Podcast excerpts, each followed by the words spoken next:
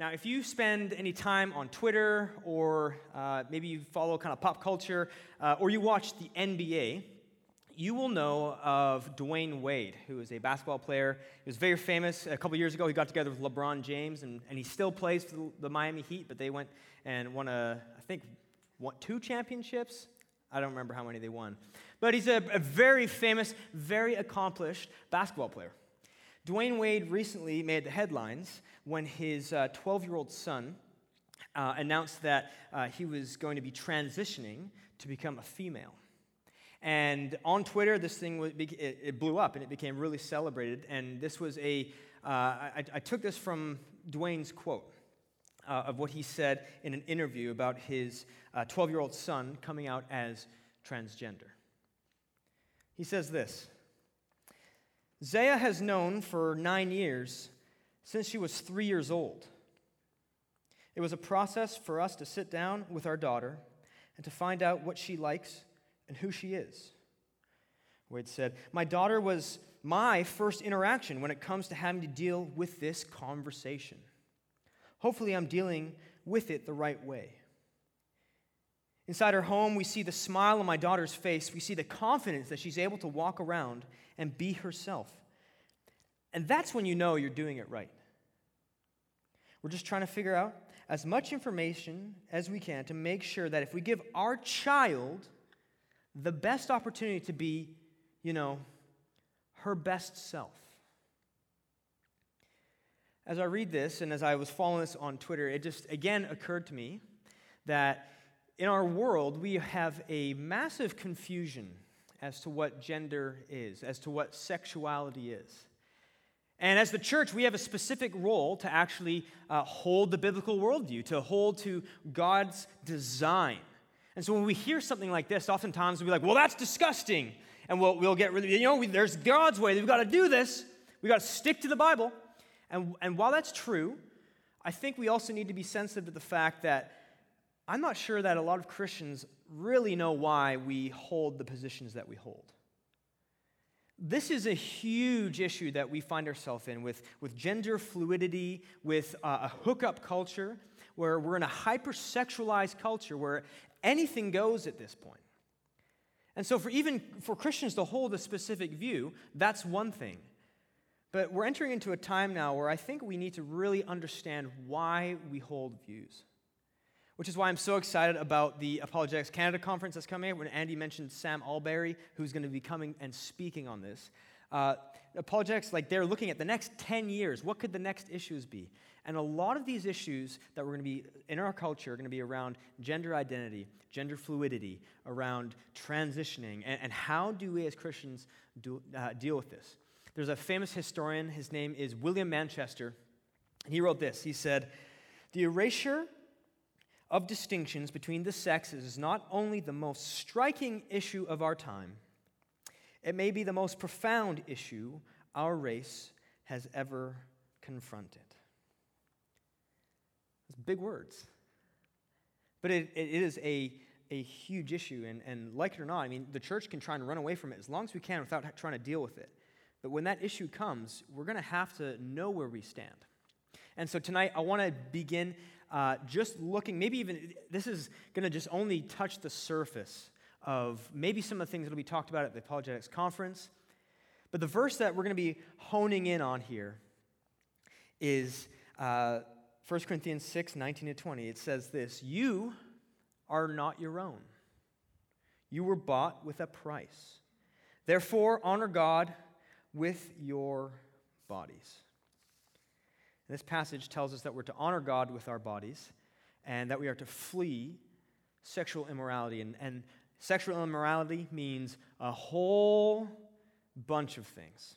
Okay? That means, you know, you name it, sexual immorality. That's we are, what we are to flee. So we're going to be looking at this. It'll kind of be like water skiing because we're going to be hitting a bunch of issues really quickly. Uh, but stay with me and we'll, we'll close it off here. Uh, it might be a little bit longer because I'm going to start off with a little bit of a history lesson. But the, what we need to do here is I got three points that I'm going to make through this passage the purpose of our bodies, the mystery of our bodies, and honoring with our bodies. The purpose of our bodies, the mystery of our bodies, and the honoring with our bodies. So let's start with the first one the purpose of our bodies.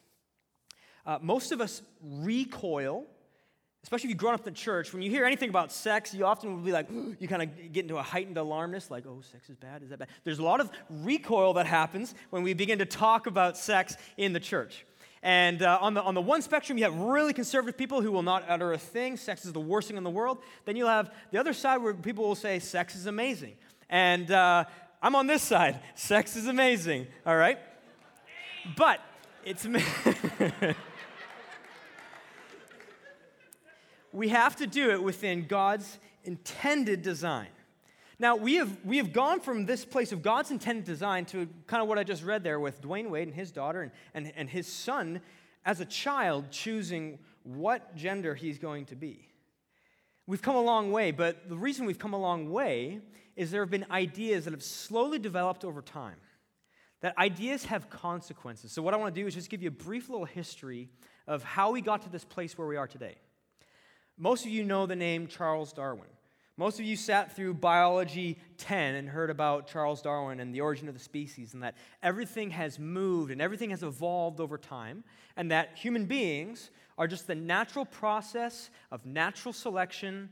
Your, uh, your atoms and your genes bent in such a way that you developed hands instead of fins, and time goes on. Eventually, we become this dominant race that, that has developed cognitive ability. With this view that Darwin began to explore came the view of naturalism.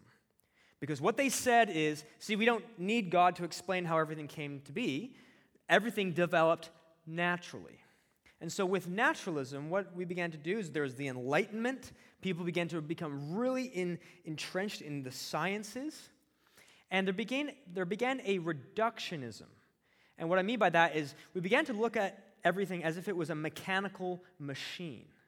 And so, what we tend to do is we begin to break everything down to its most fine parts. So, if I look at this stand here, if I was going to do a, a reduction of this stand, well, I'd say, well, this thing is, you'd ask me, what is this? It's wood, metal, with a beautiful black coating spray paint finish. But you could, you could, you know, if you, but if you, if you took a little further, you'd say, well, it's just atoms. And, and these particles and these molecules are arranged in such a way that they look like this nothing more.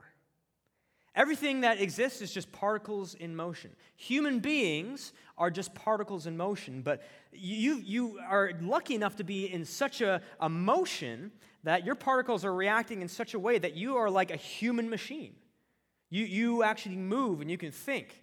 You're a very complex machine, but you're nothing more than a machine.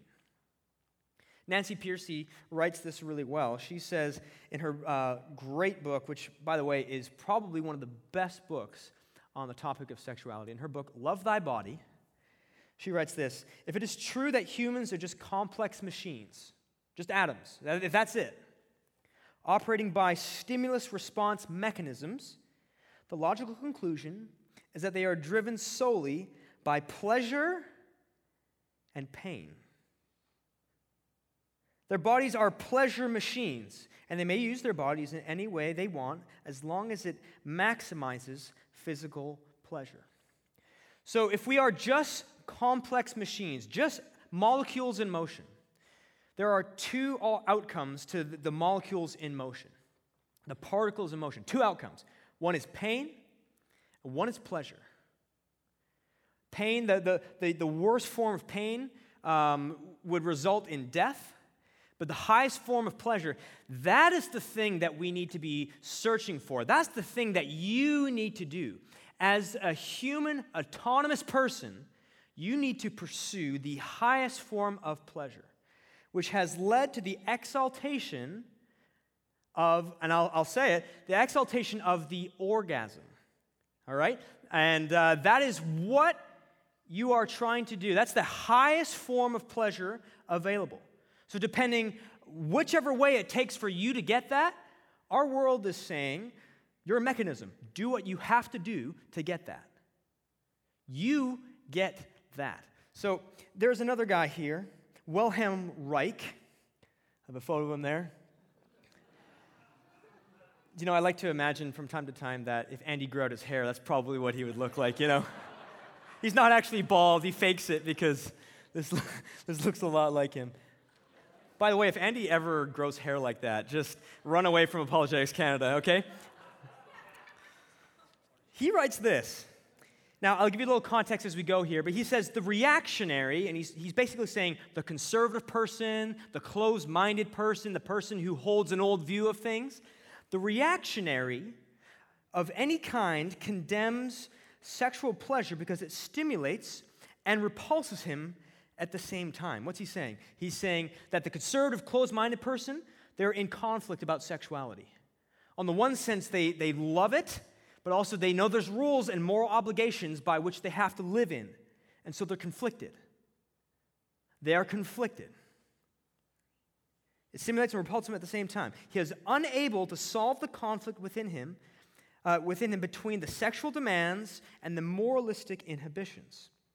Now, here's the other side. The revolutionary, which is, you know, you're liberal, you're free, you're progressive person, open minded, they refute this type of perverse, unhealthy kind of pleasure because it's not his kind of pleasure.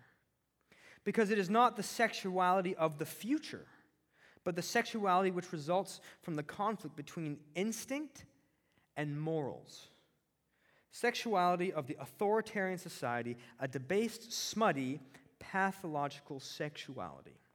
What's he saying? He's saying there's two choices and there's two types of people those who really like sex but are bound by religious uh, rules and guidelines. They they don't follow, they, don't, they won't breach outside of that. And then there's those who are actually free and they say, This is what my body's meant to do. I have urges. And guess what? These urges are natural. And so I would be doing actually an unnatural thing not to live out and act on these urges. I would not be um, the, the person that I need to be, the person I'm becoming. I would not self actualize if I do not uh, pursue these urges. And so Reich would say to be a human is actually to pursue those urges to pursue that which gives you the highest form of pleasure.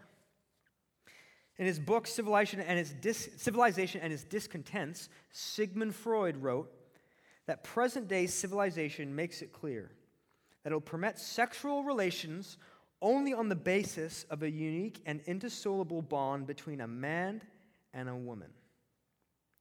Only weaklings have acquiesced to such a gross invasion of their sexual freedom. What Freud is saying is that people who only have sex inside the confines of marriage have acquiesced and, and have given in to the religious uh, framework. You, you are close minded. You are on the low totem pole of what it means to be a human. You're weak. You know why you're weak? because you're not taking grab of your freedom here. You have freedom. You should be pursuing these things. So, this leads to all of this coming together, and there's a sexual revolution that begins. There's a sexual revolution of, of moving towards this and attaining that which gives the highest amount of pleasure. Because what's the alternative? It's pain. It's being stuck, it's being trapped, it's being bound in shackles. And so, our world has caught on to this. Do you see how the, the flow of ideas have gone, right? Without a God, without any morals, you're now free to do whatever you want. You're free to self actualize in whatever way you would like. It's interesting as, um, as you, if you analyze our culture, and one of the best ways to do this is by watching movies, you will see over and over again that the institution of marriage is being pretty much dragged through the dirt. So, my wife and I, we uh, are newlyweds married November 1st, and one of the things we'll do, you know, we'll sit together and we'll watch a movie. And so we'll sit down, make some popcorn. We make a lot of nachos, all right? A lot of nachos. And we have our LaCroix, coconut LaCroix, popping those. Uh, we watched a movie called Marriage Story. And it was a really crazy movie about a marriage that was falling apart. We watched two more movies after that, which were both about marriages falling apart. Each one of these films basically was saying one of the people wasn't happy inside the marriage. They were stuck in the shackles of, of this sexual place that they're supposed to stay, and they wanted out. And they did whatever they could to self actualize and become their own free uh, person. And it's interesting, as you pay attention to movies, how many times will you see this? If you think back on the movies you watched recently, or keep this in mind, you'll see that marriage is often seen as this, it's kind of like a thing for weaklings. Like you, you don't stay there because it's going to confine you and it's going to crush you. So get out. We were just watching uh, a clip from Bridesmaids, right? You know the scene where Kristen Wiig, that's a colonial woman on the wing, and they're not telling us something. Uh, right before that, there's a really subtle scene where two of the bridesmaids are sitting together. And one of them says, You know, my, my husband and I, we just aren't uh, having sex anymore. We're just not doing that. And the other lady says to her, Well, that's why you should have experimented a little bit in college. This was a time for you to figure out what you like, get that out of you, and then once you've, you've done all that, enjoyed yourself, then you can actually settle down. It's a subtle message, but it's there. It's the most dominating one. It's the most dominating message that we often will see in our movies. I want to define my life for myself, my gender and sexual ethic and, and, and who I have sex with. That's, I'm going to define that for myself. And for you to tell me otherwise, for you to tell me what I should be doing about myself, is the greatest evil that you can do on this planet to, to impose your thoughts or beliefs onto someone else's autonomy is the greatest sin that we can create uh, in our current modern day of age. This is where we're living right now. This is where we are. So, what we see in 1 Corinthians is Paul's writing to a really similar place. The city of Corinth is a Roman city that the people of Corinth actually rebelled against Rome at one point, so the Romans destroyed the city. And then a, few hundred years later, I think about 200 years later, they said, well, well let's rebuild Corinth. Because it actually was quite a strategic place. It was a, a great place for trading because it was on uh, two bodies of water connected it. So, no matter what, you could have ideas flowing through there. You could have uh, lots of trade going through there. So, Corinth became a really vibrant city, and it became a place that was enormously wealthy. And, and, and lots of new ideas kept coming through. One of the things that you would do uh, is you would go and you'd sit in the amphitheater and you listen to the various traveling speakers. They didn't have concerts back then, so a traveling speaker would come and give a lecture on this new philosophical idea. And that was kind of, they were the rock stars, they were called sophists. They were the rock stars of that, uh, modern, that, that ancient era. One of the other things they had is they had uh, temples to Artemis. And one of the things that you would do is in the temple worship, well, you worship with your bodies. And how do you worship with your bodies? Well, the people in Corinth would go and that you would actually get together uh, and, and have sex in these temples. And you would link together with prostitutes. There's people there, and if you want to worship, you pay and you would have sex, and that was worship. So that's the, the sexualized place in Corinth. Paul writes this, and he begins uh, with a couple slogans. So 1 Corinthians chapter 6, verse 12. I have the right to do anything, you say. But then Paul says, but not everything is beneficial. I have the right to do anything, but I will not be mastered by anything, says Paul. You say food is for the stomach, and the stomach for food, and God will destroy them both. The body, however, is not meant for sexual immorality, but, but for the Lord, and the Lord for the body. By his power, God raised the Lord from the dead, and he will raise us also. Paul's using a rhetorical device here. He's basically quoting some of the major slogans of the day. And I was thinking, what are the major slogans of the day? Did a quick Google search. The 2019 slogans of North America. Here we go. Basic, Anything mainstream is basic. Pumpkin spice lattes, a tattoo of a Chinese character, and having dinner at the Cheesecake Factory could all be described as basic. Or uh, to contextualize it to uh, Abbotsford, Blundstones, and going to Cactus Club with my girls. All right. Maybe you've heard this one uh, the goat. This person is the goat. What does that mean? The greatest of all time. Next time you hear somebody about hear, talk about Tom Brady, right? Tom Brady's the goat. Tom Brady's the goat. The goat. Extra over the top. People who drink LaCroix. Gucci. I know some of you say Gucci. Gucci Here's one Ratchet. Someone who's obnoxious, rude, trashy, or says Gucci. How about this one? Bay. Where you're saying I gotta find my bay. What is your bay? My before anyone else.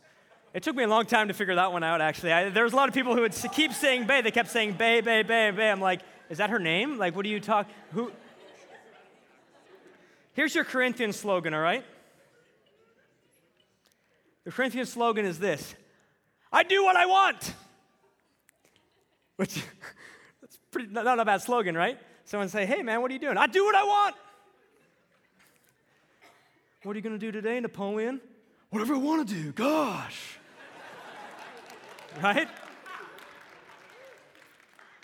Idiot. So Paul, Paul is saying here, he's quoting them, and he'll interact with them with these slogans. I have the right to do anything, you say, but everything's not beneficial. What Paul is getting at here is you, you say you have the right to do anything with your body. Great. But I'm telling you, the stuff you're doing with your body right now actually isn't healthy for your body. And more than that, the acts that you're doing by going to the temple, by participating in this sexual immorality, it's also not reflecting well in the church. It's not beneficial for the church, for the gospel witness that we're trying to have in this city. It's not beneficial. I have the right to do anything, but I will not be mastered by anything. Meaning that the people here are, are, are engaging in this, but are saying, look, I'm, it doesn't control me. It doesn't, it doesn't have anything to do with me. This is not a control. Now, this is something that the idea of being mastered is um, when people talk about pornography. It begins, this is something, a live discussion, men and women. It begins with, well, I'm not going to be mastered by it. I'm not going to be controlled by this. I can, I can handle it. But if you talk to those who are addicted to pornography and trying to get out, what, what are they? They are mastered by it. You think that, that, that you can uh, consume pornography and be okay with it, right? That it's, that's your slave, and you actually realize that over time, that person has become a slave to it. That's the idea that Paul is getting at here. There's a third slogan that he gets at. He says, Well, food is for the stomach and the stomach for food, and God will destroy them both. What are they saying? They're saying, I have urges. I need to actualize. I need to get this out of my system. I have these urges. And you know what? God's going to destroy us all in the end anyway. So what does it matter what I do on this earth? It's my body. Paul says. The body, however, is not meant for sexual immorality, before the Lord. And the Lord for the body. By his power, God raised the Lord from the dead, and he will raise us also. Here's his point the design determines the proper function. The design of your body determines the proper function. And by extension, the designer is the one who has the design. And so the designer is the one who determines the proper function. So, again, this stand here, uh, made by, is Josh Epp here? Josh Epp, uh, one of our young adults, he made this fantastic milkshake machine, right? But if I went to Josh and said, dude, your milkshake machine is the worst in the world, I mean, you're terrible. I mean, why would you make a milkshake machine like this?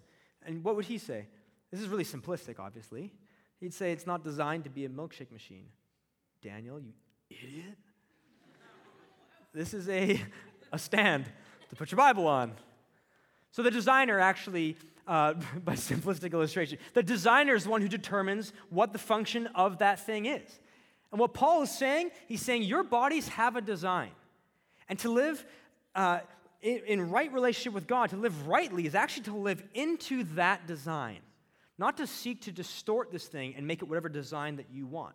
Y- yes, you can do that, but see how long that goes. That it, it might go well for you for a little bit, maybe not. and see how that goes for you over time. Something only will flourish when it's used in the way that it was designed to be used. And Paul's saying, Your body's to be designed to be, bear the story of God. Notice the language that he uses here. He uses the word, he says, uh, the body's not meant for sexual immorality, right? Living outside the design. By the way, which is God's design? He'll get to this in a minute, but it's a man and a woman. It's not by living outside this design, but for the Lord, and the Lord for the body. By his power, God raised the Lord from the dead. Throughout the Bible, you'll see this theme of marriage that a husband and a wife, that the husband and wife are joined together, they become one flesh. They are one person. And Christ says this is very significant to how you see the church. That, that oneness, that unity is what I've designed. So, what you see in marriage, that design, also that tight unity is what it should be with Christ in the church. That type of unity. And when you begin to break that design and live outside of that design, guess what happens? Unity begins to fall apart. You live outside the design of monogamous marriage, the, the, the design will begin to fall apart. The marriage will break apart. You think you can walk with God outside that design, your walk with God will fall apart. This is what he's saying. Your design determines the proper function of how you live. Again, verse 17 says, But whoever is united with the Lord is one with him in spirit. I would also insert in there, you're one with him in body. And this is what he's saying. You're both very physical and you're very spiritual. We are designed to be in union with God. So let's go into the second point here. This is the mystery of our bodies. Okay? The mystery of our bodies. Paul continues. He says this Do you not know that your bodies are members of Christ Himself? Shall I take the members of Christ and unite them with a prostitute? He's referring to this, what was going on, right? In the temple? Never. Do you not know that he who unites himself with a prostitute is one with her body? with, with her in, in body. For it is said, the two will become one flesh. What's that verse? That's taken from Genesis chapter 2. That's taken from the created order of things, where Paul will say, he says, when the two become one, or where Moses is writing this, this is a creation account. When two become one flesh, they become one physically, they also become one spiritually. There's a union that happens there that's deeply mysterious. And my mom, as I was telling her what I was speaking on, she told me something that she'd been saying for years. She said, Daniel, when you get married, she's like, she was talking about her husband, my dad's name's John. She said, John and I can have a conversation from across the room with just our eyes. She's like, we can be at a party and we can look at each other and we can communicate something back and forth. And she would always use this as an example of the fact that we are one in, in physical body, but we are one in spirit. We have a union, a connection here. That's the type of thing that Paul's saying here that it is one flesh. The two become one flesh. But whoever is united with the Lord is one with him in spirit. This is the Genesis 2 design. And the point that Paul's getting at here is he's saying, You are an embodied individual. You're an embodied individual, not just a body. Now, this was something that the Corinthians were trying to do. Is they're trying to say, well, we believe that humans are both physical and spiritual. Right? We're not just physicalists, we're not just natural, we're not just naturalists, not just atoms, particles, and motion. There's an element of spirituality. But what the Corinthians were trying to do is they're trying to say, look, when we go to the temple and, and, and participate in, in this sexual immorality, that's just our bodies that are doing that. But we're still good with God. We're good with God. I mean, spiritually, we're good with God, right? What Paul's saying here is actually, are you? The two are linked. The two are one in spirit, one in body. Are you actually good with God? And just by application, what you do in the flesh has effect on what you do in your spirit, with the Spirit. The two are, are it's very mysterious because they're actually completely combined in that way. In Genesis 2.24 is the verse. This is why a man leaves his father and mother and is united to his wife, and they become one flesh. This design, man and woman, is the design that leads to flourishing. When we look at sexual immorality as the, the, as the whole, anything outside of that is against the design of God. And as Christians, we have to recognize this and understand that this is the design. Walking outside of that design will not lead somewhere good. Here's the third point. There's mystery to it, but here's the, the third one honoring God with our bodies. Verse 18. Paul writes to us, he says, Flee from sexual immorality. All other sin, all other sins a person commits are outside the body. But whoever sins sexually sins against their own body. Do you not know that your bodies are temples of the Holy Spirit who is in you, whom you have received from God? You are not your own, you were bought with a price. Therefore, honor God with your bodies. Now, growing up, we totally would take this verse and just joke about it, right? Because uh, if you were anything like me, grade 12, you had your freedom of your car, and I had a part time job. So I was making a little bit of money. So you know what we'd do? We'd go to Original Joe's. And we had these cards that they don't sell anymore, but had a two for one appetizer, right? And on the appetizer menu back in the day, back in 2012, they had, uh, it was chicken strips and fries. Which anytime you go to a uh, like a restaurant, you know you, your eyes do scan for that, and you're like, we're at the keg, but chicken strips, chicken strips, chicken. No, I, I will get the steak, right? But I want the chicken strips. You just want chicken strips. The uh, the urge. We would go to Original Joe's and we would ind- like indulge in these chicken strips, and people would say, you know, you bring some people along, they're like, uh, you know, you have your health, your health friend, right? Your healthy friend. No, no, no, no. I will just eat the protein shake, which wasn't even on the menu. They're like, well, we don't have that. Was fun. I brought my own, right? And so they start eating their protein shake in front of you. And they're like, my body is a temple, you know. And and of course we say back to them, so is mine. Buddha. It's a, you know. That's a stupid joke. This is not what Paul's saying here. Paul is actually doing one of the most unique things that we see in the scriptures. And let me just lay this out for you, okay? Paul is saying, What is the temple? The temple is the place where people go do business with God. So, whether it be the temple to Artemis, that's where they're going to worship the god Artemis. Throughout the ancient world, any place you're going to worship, that's a place of worship where you're doing business with God. The temple where you're worshiping Yahweh, right? That temple is where, that's the Holy of Holies. That's where you go to do business with God, in that temple. That is the most significant thing that you can do between this side of heaven is meet with God in that temple. And what Paul's saying is this the temple's inside of you now. If you call yourself a Christian, that temple exists inside of you. So you think that you can separate your body and your soul? You think you can live, live two lives, live in sexual morality, and you can live a life of spirituality? Guess where God is? He's in your body. If you're a Christian, the Holy Spirit dwells inside of you. So, by extension, your body is a temple of the Holy Spirit. If you call yourself a Christian, your body is a temple. Paul brings this something that was so transcendent. So the Holy of Holies, he's saying that exists in you. So the way you, the way you actually live should impact that.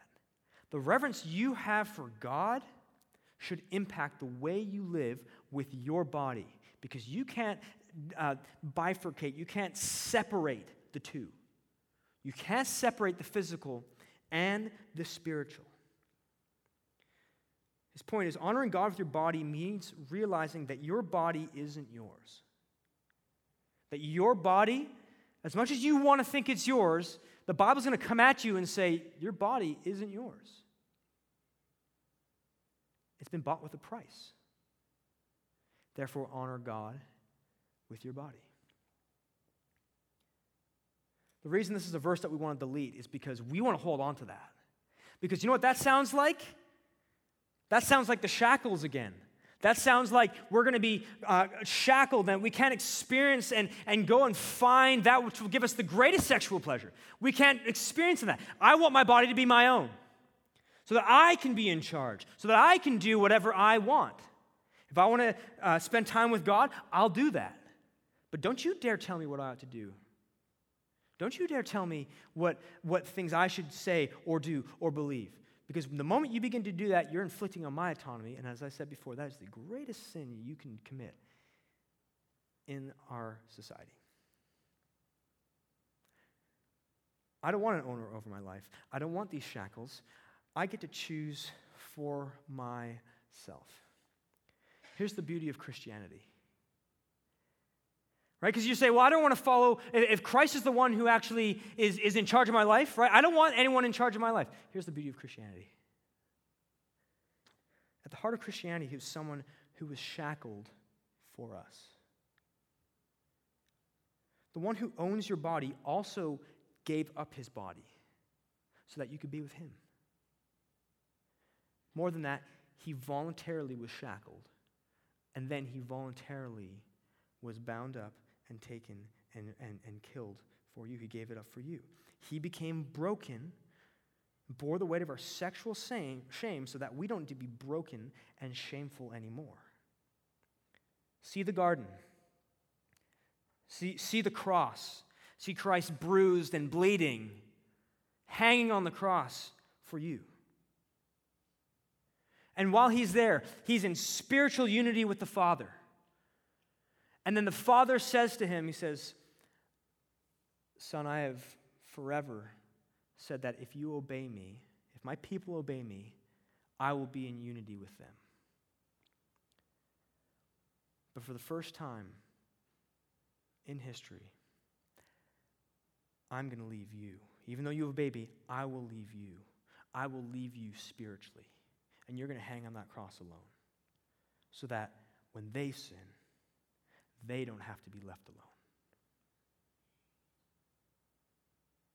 The father looked at him and said, I will cut you off spiritually so that they won't have to be. Christ did that for us. He gave up his perfect body for our imperfect bodies. We were all broken sexual sinners, all deserving to be not in relationship with God. Yet Christ does that for us. Here's my question Why wouldn't you want to obey someone like that? See him on the cross, see him in the garden. He does that voluntarily. Why wouldn't you obey someone like that? He tenderly, lovingly gives his body for you and says, Would you follow me? I know you're not perfect, but follow me. I will make you perfect. The application here is we have a choice, right? We can continue in our sexual immorality, or actually we can say, Lord, I follow you. I follow you. What does that look like? Maybe for some of us, it means that you need to actually put boundaries up in your relationships. You guys talked about, you did the good Christian thing. You said, we're going to put up boundaries and we're going to actually uh, go out this slow, but as things progress, they actually just sped up a bit. And you might have done some things that you're not too proud of. You might actually need to step, take a step back and re put those boundaries in your relationship so that you can honor God. For some of you, it might mean stepping away from Instagram for a while because you're just scrolling, scrolling, scrolling, and, and it's just a time of lust. For some of you, it means you might need to actually choose your movies more carefully For some of you, it means actually having a curfew. For some of you, it might mean actually having to break up with that person, to end that relationship that's leading you into a place of sexual immorality. I will not be mastered by it, yet you are. And for some of you, some of you have been living like this is your own body. You live like this is that I'm the one in charge. And you just give lip service to God. And you've never actually really trusted in God. Some of you tonight need to actually take that step and trust Him and actually say, I'm not in control, you're in control. I'm not in charge, you're in charge. This is not my body, this is your body. Some of you need to uh, get right with God, and tonight's that night.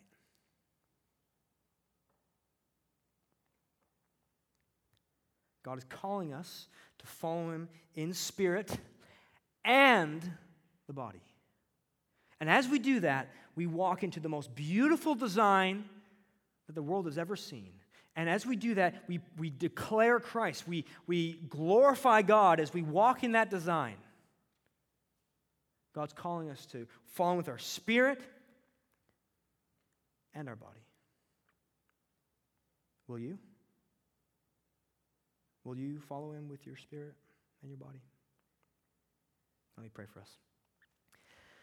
Father, this evening I'm thankful for a word like this, for a text like this. And uh, Lord, it occurs to me that every single one of us have sexual brokenness. And, and there's shame, and I know, Lord, I can, I can feel that in, in this room. There's so much shame. It's something we don't want to talk about. But Lord, you took that shame, and you knew that shame, and you hung on that cross, bearing that shame, so that we don't have to. And so tonight we come to you in repentance, and we come to you with thankfulness, knowing what you did for us. Lord, we love you. Lord, we praise you. Thank you for the cross. And would you find us faithful and find us as a community who love you with our bodies and with our minds? We ask this in your Son's name by the power of your Holy Spirit. And everybody said, Amen.